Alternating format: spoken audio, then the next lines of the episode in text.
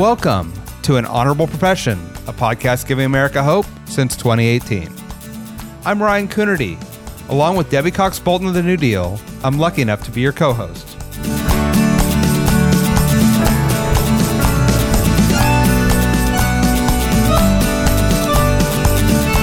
An Honorable Profession is a New Deal Leaders podcast. The New Deal is an organization that supports the next generation of American leaders. From attorneys generals to state senators to mayors to school board members, these are the people that are pushing policies and politics that will respond to climate change, rebuild our economy, address racial injustice, and restore our democracy. These are incredibly talented people who have dedicated themselves to public service when their country and their communities needed it the most. Check out newdealleaders.org to see what I'm talking about. Welcome to an honorable profession. I'm Debbie Cox Bolton, CEO of the New Deal. We're proud to support some of the inspiring leaders that you hear on this podcast. In this episode, I talked with Zeb Smathers, the mayor of the small mountain town of Canton in western North Carolina. We talked about the devastating floods that destroyed much of his town last year and how his community has come together to build back better. We talked about how Democrats can appeal to rural America and how the harrowing birth of his young son has made him an even more vocal advocate for access to respectful health care for all. I was so moved by the mayor's passion for his hometown and small town America, as well as his relentless optimism and practical advice about how we can bridge divides and find common ground. And I hope you'll stay through the end where he issues a very special invitation to visit his hometown on a Friday night this October when the high school football stadium will finally be reopened and hosting their epic rivals as his community continues to recover. Welcome to an honorable profession. It's my privilege to be here because it, it actually is an honorable profession. Excited to talk about that. I, I, and I agree with you. Well, let's start about learning a little bit about this great town that you are mayor of. We are in the mountains, North Carolina, about 20 minutes outside of Asheville. We're a manufacturing town. Uh, we're a blue collar town. We pride ourselves on that. Even in a state like North Carolina, I know where a lot of the people live and the money. But in the state of North Carolina, it's it's a bunch of small towns. There's more Cantons than Charlottes, and they each have a different barbecue sauce and high school football team. But if you understand a place like Canton, you understand a lot of small towns, not just in North Carolina, but across the United States. Uh, the accent may change, uh, just like the barbecue sauce here in North Carolina, but the the challenges, but the promises, and you know the potential of places like Canton is a story of so many places across the United States. And truly, and I believe this politically, and, unless you can create policy and inspire hope in places like Canton, then you're really not doing your job. This is not just about, you know, urban areas. Those are very important. But I think in so many regards, challenges that I see, poverty, mental health, access to health care, child care, you know, those are problems of the, the rural class in these small towns, just like they are in the urban areas. And yes, there are differences, but I think part of leadership is finding those common themes to attack. And if we're not looking at solving problems that way, then I think we're doing a disservice. I would rather just want to come out and say, look, I'm just here to solve cities' problems and that's it. I get that. At least you're being honest, but that's not what we are. That's not what we should be doing. Uh, there's so much common sense approaches to solve problems, whether you're in places like Canton or, or places like Chicago. Much different, but in so many regards, uh, a lot of similarities. I totally agree with that. But I will say that Canton, you've had your share of challenges and solved over the last year. So for folks who don't know, obviously you, uh, like mayors across the, the country, were dealing with COVID, but then you also were hit with this hundred year flood, which was twice uh, in uh, 20 years or whatever it was, and it was devastating and, and, and took out a lot of your town. So, tell about what happened and tell us what it's gonna, what you're doing to rebuild. You know, in in August, not to get too personal, but again, um, people are listening to this are involved in politics and leaders, and you can't separate our own personal stories from our political journeys. In August 2nd, got a phone call from my father where my sister, uh, my youngest sister, her husband passed away suddenly at the age of 47, completely unexpected. He was very involved in the community, was this radio guy for the local high school football team. Everybody knew him. So watching your baby sister go through that's challenging enough. Two weeks later, she lost her house in the floods like so many. So as a as a big brother watching your sister lose her home and her house in 2 weeks, but also your friends, your family members across the county and literally in a matter of an hour and a half, no one was expecting these floods to happen. And it was a massive, a demonic flash flood caused from the remnant of uh, Hurricane Fred. To this day, I still don't have a town hall, a police department, a fire department. We lost major businesses, homes. At one point, I had to jump in the water. We had no time to prepare. But watching the community come together, we lost six people. One point, we thought it would be upwards of 60 watching people rebuild, especially people that, you know, in Canton, in, in, our city limits, again, our city limits is relatively small, but the, you know, we provide services for basically half the county. And the county is about 70,000 people. Watching the tenacity of these people that lost everything, their homes, their family members come back and to keep going. Yeah, there were hard days as mayor, but when you look at those type people, like my sister that lost everything, her home, the family members, they keep going. That's what pushes you. But also, I mean, on the political side of things, uh, the days following, watching people come together, Democrats and Republicans, that just a week before were feuding over everything from COVID to budgets. You know, what can we do to help? Let's get the money. Let's work together. Being in the same room with people who do not probably agree about a lot, finding those resources for people to help them move on and rebuild. It's a tra- it's tragic. It takes a tragedy to, be, to bring people together.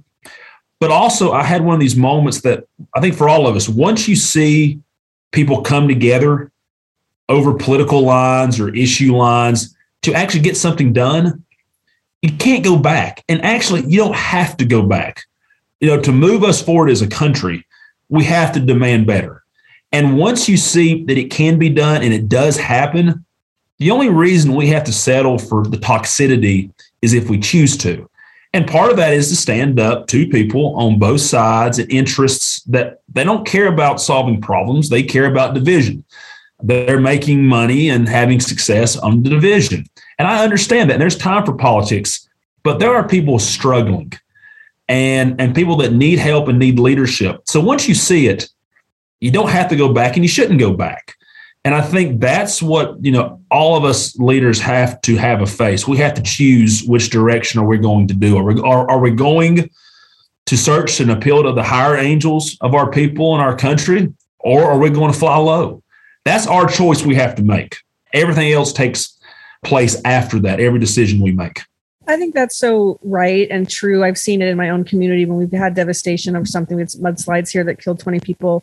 I do wonder, and I completely agree about, you know, needing to find a way through this toxicity.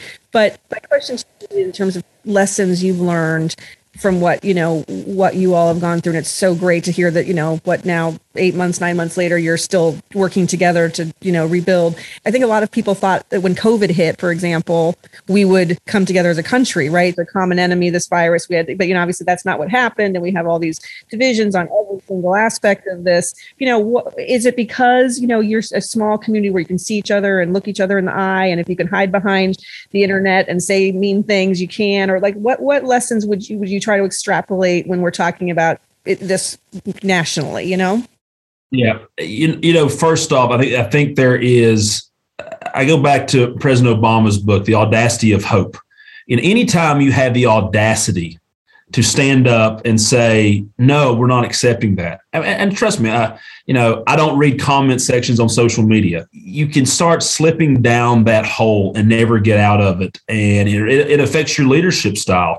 But again, I mean, even with COVID, I think being in local government makes you have to find practical solutions and leadership. And because, again, I, have told you this before, when you're a mayor or you're elected locally, they know where to find you. Uh, it's the most responsive level of government. They, they they will see you in the grocery store. They will see you in the church pews. They will find you, and and you have to be. You can't run away. You can't hide. You you've got to answer for your actions and and listen. And so, with that being said, I think it comes to, again, sort of similar to the floods. We can argue about, you know, all sorts of things, but let's understand we have hundreds of thousands of Americans dead since this started. Let's start with our common humanity. Let's start that over just Christmas a few weeks ago and the holidays, there were empty chairs at tables because of this virus. Let's start there and understand that there's a common humanity and it it, it, it didn't care about who you voted for, what your belief in, it has affected you somehow. And so I think part of government is to refocus people. And a lot of times when I'm in meetings with the floods and we get lost on what about this where we're going to move this, I try to refocus everyone back to saying, look, guys, we lost people, but we lost part of our soul here. Let's let's start there. So again, I think it's the audacity to lead, to refocus, and not be distracted ourselves. I mean, people are looking for us to guide us, so we can't be distracted by the stuff that is meant to get us off our game. There's a lot there. Thank you for that. I, I do want to ask a little bit about kind of the the mechanics of rebuilding, if you will. And, and, and Canton was a small town, paper mill town. Yes like a lot of towns. You know, I think you were struggling to keep people in Canton, right? You went away yourself. You grew up in Canton uh, to school and law school, came back. When you were thinking about the plans prior to the flood, were you thinking about terms of, you know, economic development, bringing people back into the economy? We've been able to do that simply because, you know, and look, I went to Duke undergrad law school at UNC. So I'm a mutt when it comes to different types of blues. But I watched Raleigh and Durham uh, and Chapel Hill develop for my seven years down east. And I knew as Asheville and Buncombe County, one of our largest counties in the state, was growing, it was spread over to Haywood County. But I think the question had to be what type of community did we want to be? We still, obviously, we're very pro manufacturing, we're a union town.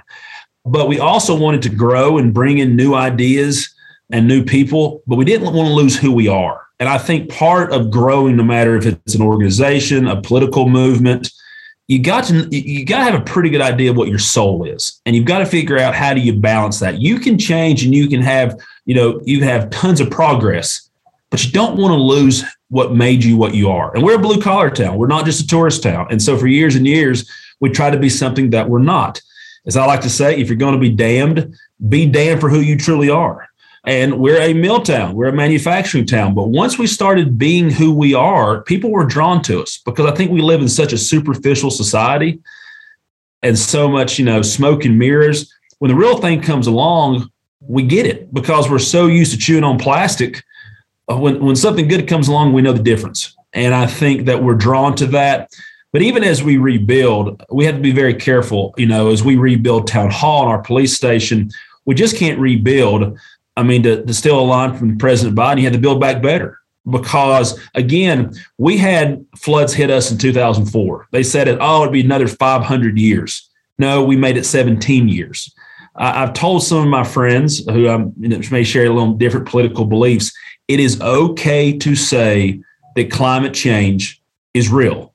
No one's going to jump out of the bushes and, and, and get mad at you we we're on a small river in the mountains of North Carolina. We should not have to deal with a demonic flood like this.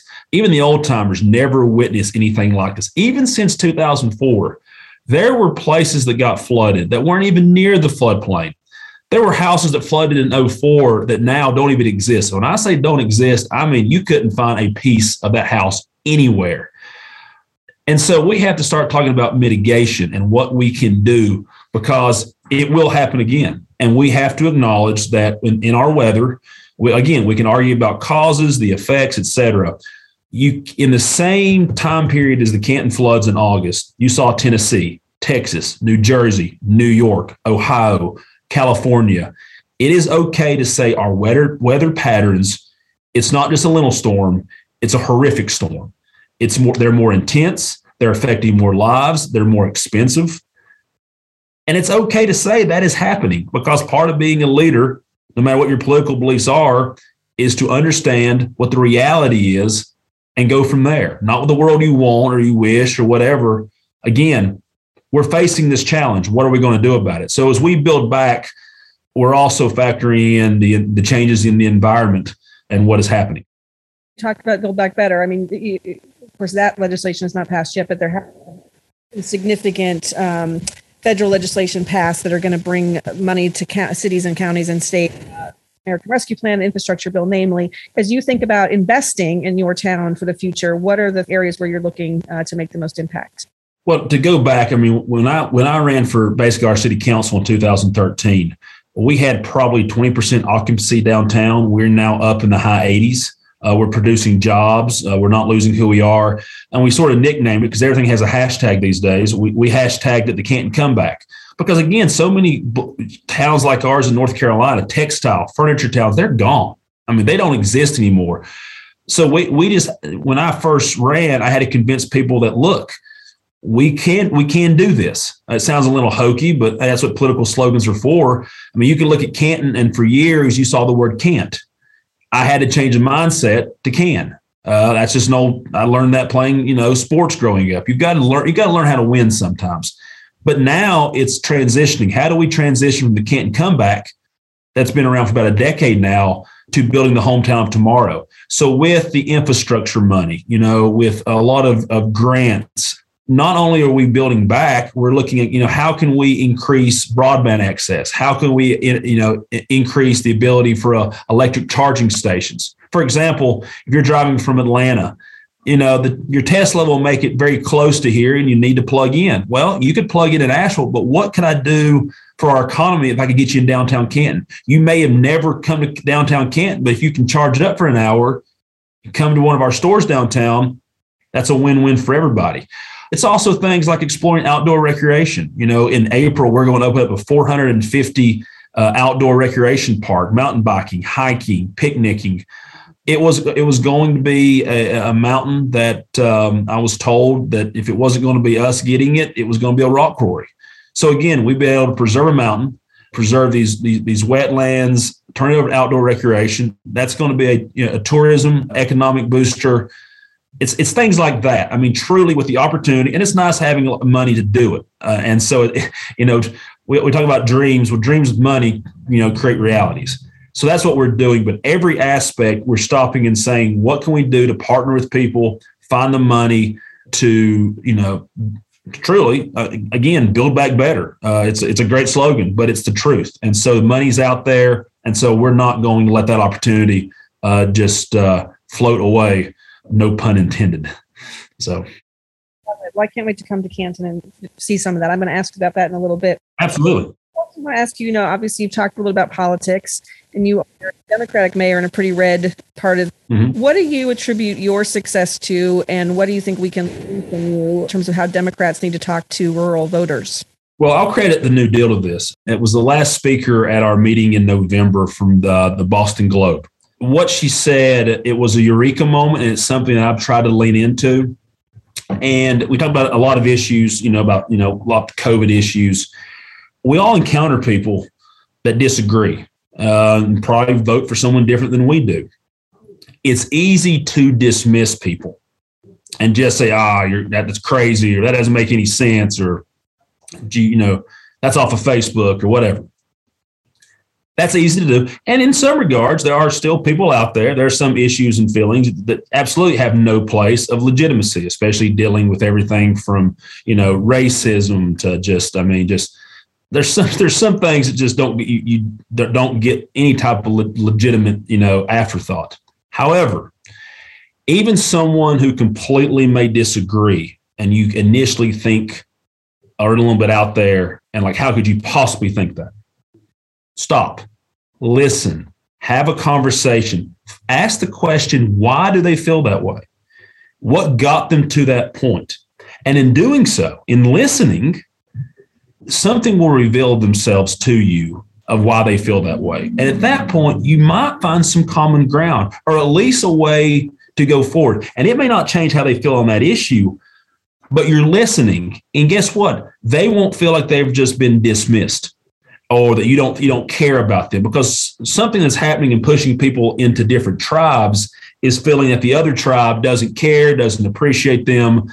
They just don't see themselves. There's there's no middle ground because they're just dismissed. And again it's on both sides of the issue.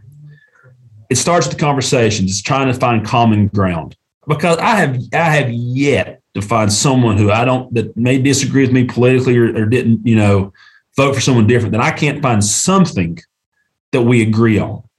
And I think there's so many things that we're going through. I see it again. I don't get paid anything to be mayor, so I can't quit my day job as an attorney. I see it with opioids. Uh, I see it with mental health. I see it with childcare. I see it with education. You got to look at certain issues and, and, see what you can solve there. And once you do that, there'll be a time and place for politics and all that, but there's plenty of cooperation, respect that can be gained. Like, for example, just, uh, but I think you have to go into it. Like a week ago, I went to the Republican headquarters for their annual meeting and I spoke to say thank you. Now, I think some of them looked at me like they were witnessing, you know, uh, a horrific nightmare happening or something, or they were thinking I was going to switch parties or something. But I wasn't there to be political. I was there to say thank you because they deserved a thank you and they were there and they were helping out and they didn't care what your political party. It's okay to do that. Um, we don't have all the right answers on the Democratic side. The Republicans don't have all the right answers. That's okay. But you got to listen and look for the things you can agree on and start there. If you were going to advise, say, the National Democratic Party, how to find that common ground, how to talk to people in a way that makes them understand that they, you know, that you you share common values, what what would that, some of that advice be?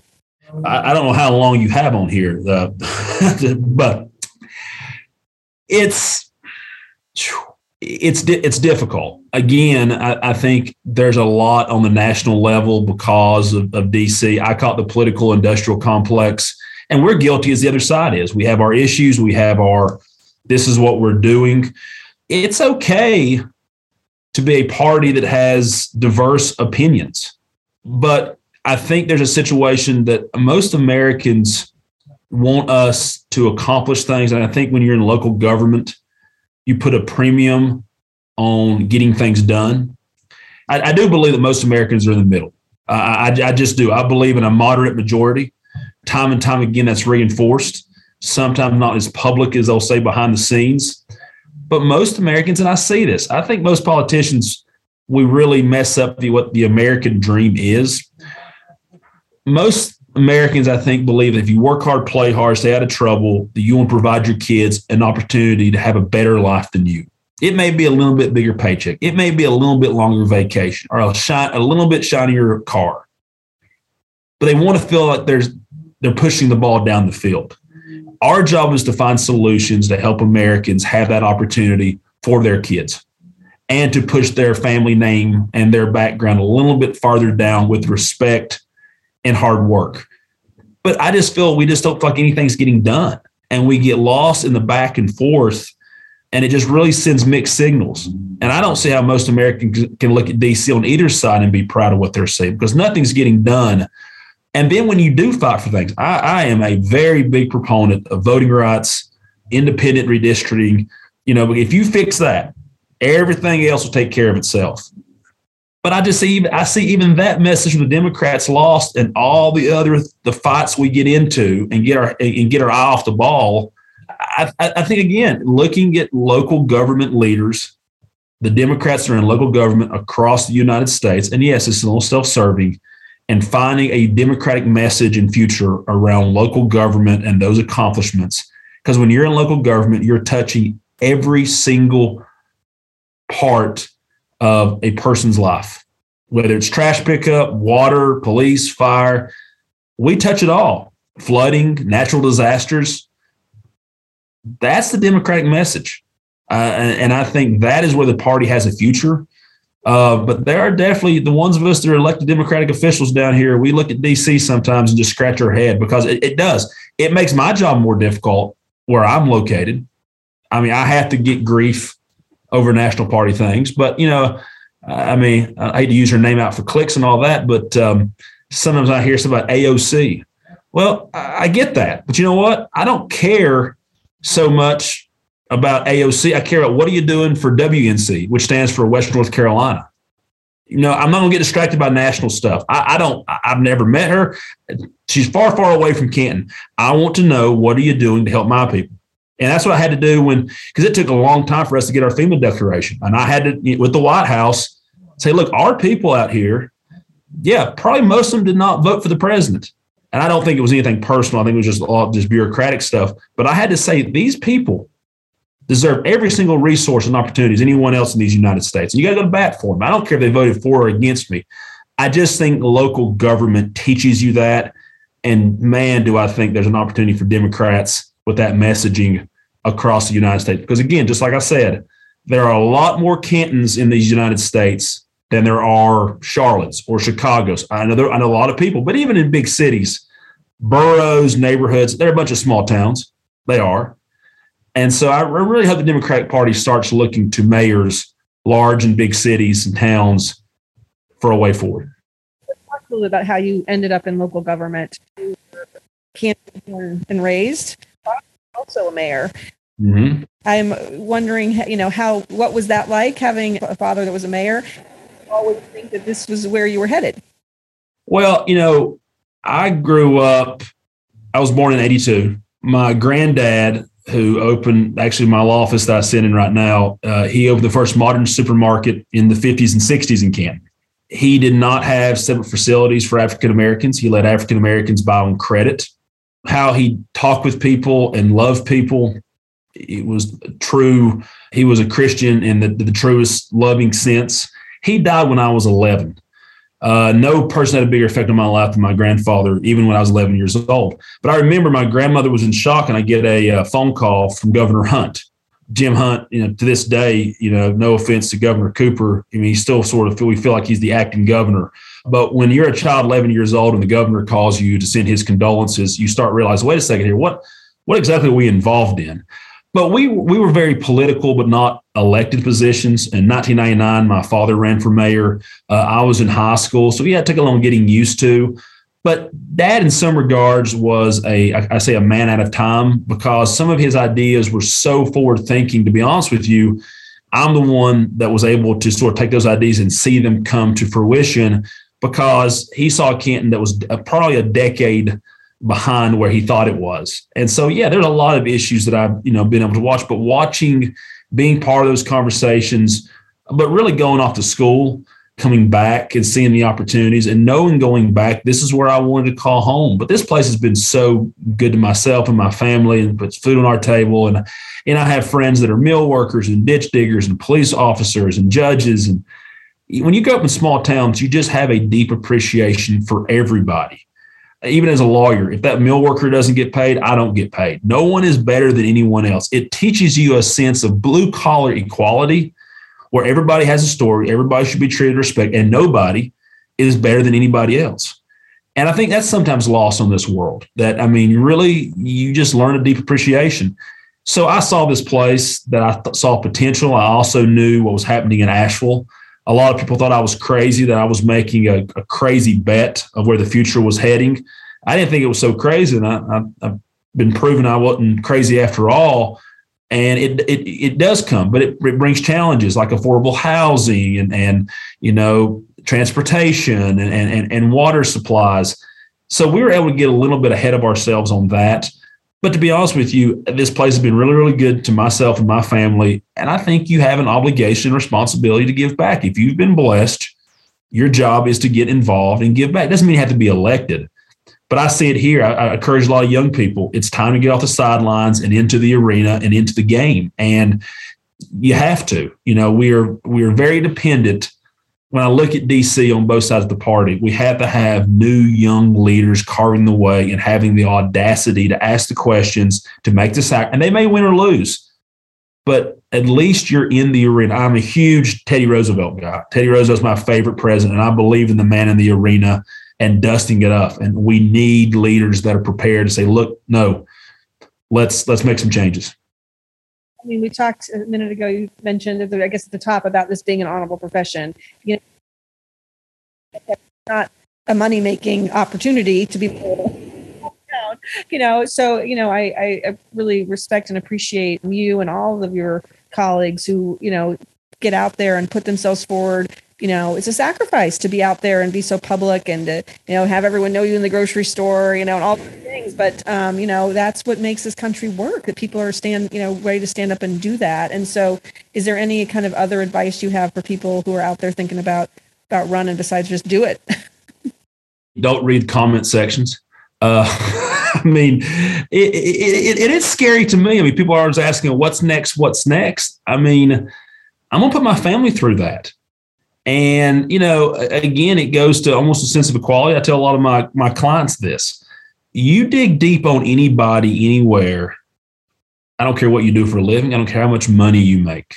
You're going to find something. Every one of us are sinners. Every one of us have failed. Every one of us are ashamed of something in our past, and we continuously screw up from time to time. No one's perfect. The idea that we're searching for this perfect, you know, heroic person that's going to solve all of our problems is not happening. And so we're all flawed, but in but in recognizing that, there's a peace. And I think it gives you a earnest sense of place to lead because you're not here to solve those answers. You're there to give opportunities and say, I'm just here trying to give you, you know, give you all the resources and hope to go on. And sometimes even in the floods, you know, when you're a when you're a mayor and someone's lost everything and they just need someone to hug and just say better days are ahead you don't need a degree for that. You don't you don't need a you don't need a PR person for that. You just need empathy and understanding that common humanity. And if we start there, again, everything else will sort of fall into place. If you start thinking, what if I lost my home or what they're going through, every other choice we have to make really becomes a little easier. Again, this politics, it's it's a human sport and it's how you approach it and what you look after it. And again, you the other advice I would say is you need someone in your life that brings you back down to earth. Because if you, if you get good in this business, you're around a lot of people who are going to tell you how good you are, or the press is this, and you start you start believing you start reading your own press and you start believing it. That's when call it karma, call it the political gods, whatever you may think it is. That's when you get zapped.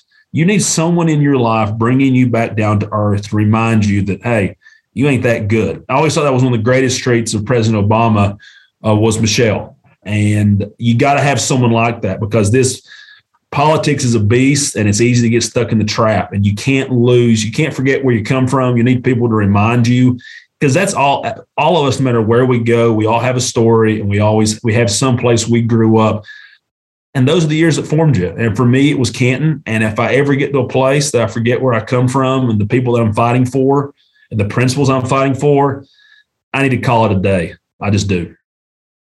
Love that. And, you know, you recently became a father not too long as I'm listening to you talk about the people you're fighting for, and the people who ground you. How did becoming a, a father kind of impact the way you think about public service?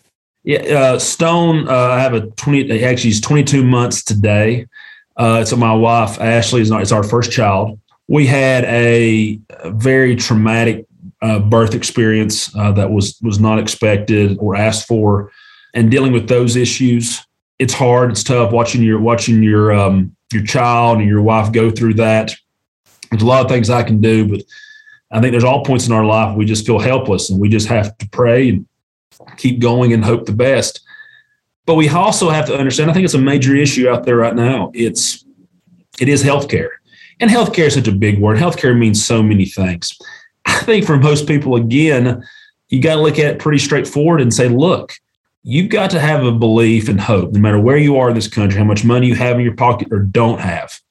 If you are dealing with health issues, especially ones that are completely out of your control or unasked for, you need access and the respect to having the ability to fight and make some decisions. And yes, you have to be proactive. I think any type of healthcare, it needs to involve healthy eating and exercise and, and mental health and, and all of that. I'm a big proponent of mental health, especially being in the, in the criminal justice world. But access to healthcare should not be defined by the money in your pocket or the zip code on the bill that the, the hospital sends you. And, you know, and it really going through a traumatic, horrible situation has opened my eyes to healthcare other than rupturing my Achilles when I was uh, in CrossFit many, many years ago. I, I never, you know, I didn't have a broken bone. I wasn't sick.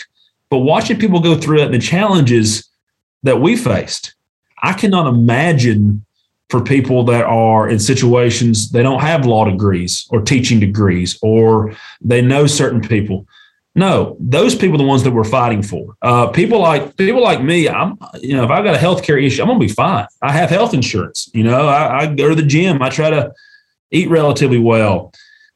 But as Democrats and even Republicans, we got to fight for the ones that don't. And eh, the cost and affordability and access to health care for people in places like Canton, it's atrocious. It's really, I think it's a moral issue because these are people that are facing death and destruction and the respect they're given and they say hey basically we don't have a place for you. We can't help you or you can't have this access. You're making a moral decision on their life or their child's life. So i saw things i'll never be able to unsee but again i don't know where my political futures lie but absolutely I, it, it, the fight for healthcare and, and, and for good healthcare and respectful healthcare there's no doubt that's I'll be fighting for that to my last dying breath, simply because what I've not just saw with my own personal family, but others, especially ones fighting addiction. You know, the expand the you know expansion of healthcare.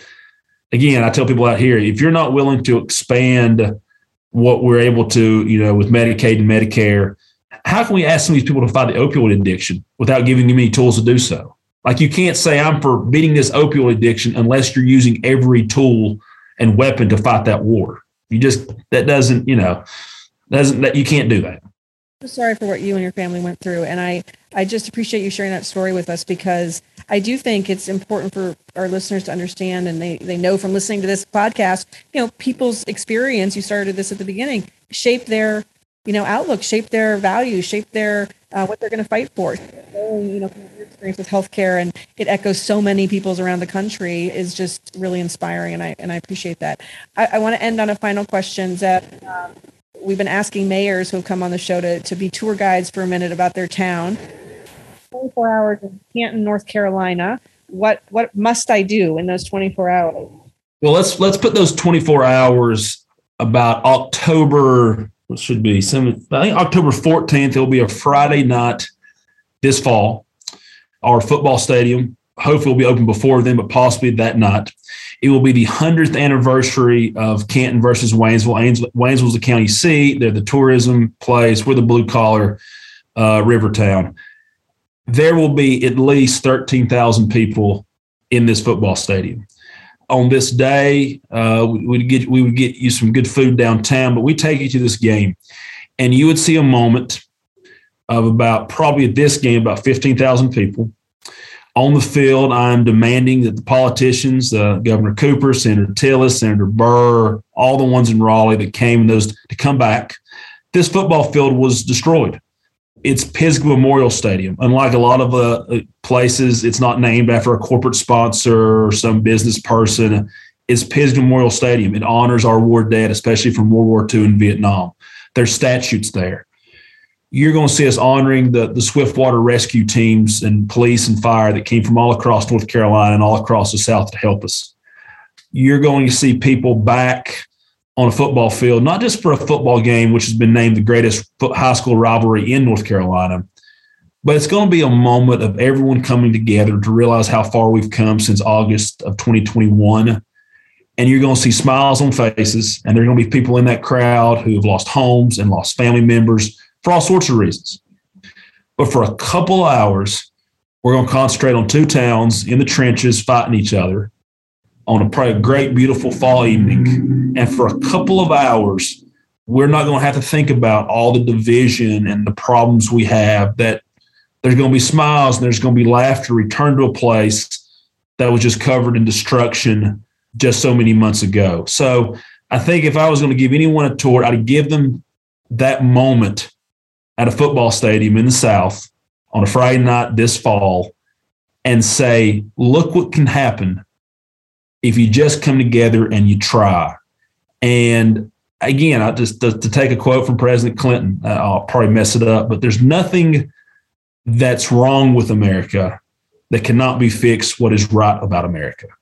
And if we let that be our guiding light and our north star politically, we're we're going to be fine, and we have to be fine because we live in the greatest country, and that is okay to say that. But our but our obligation is to, to keep it that way and to pass it and make it a little bit better than when we found it. So that's uh, that would be my tour of Canton. Fine, literally.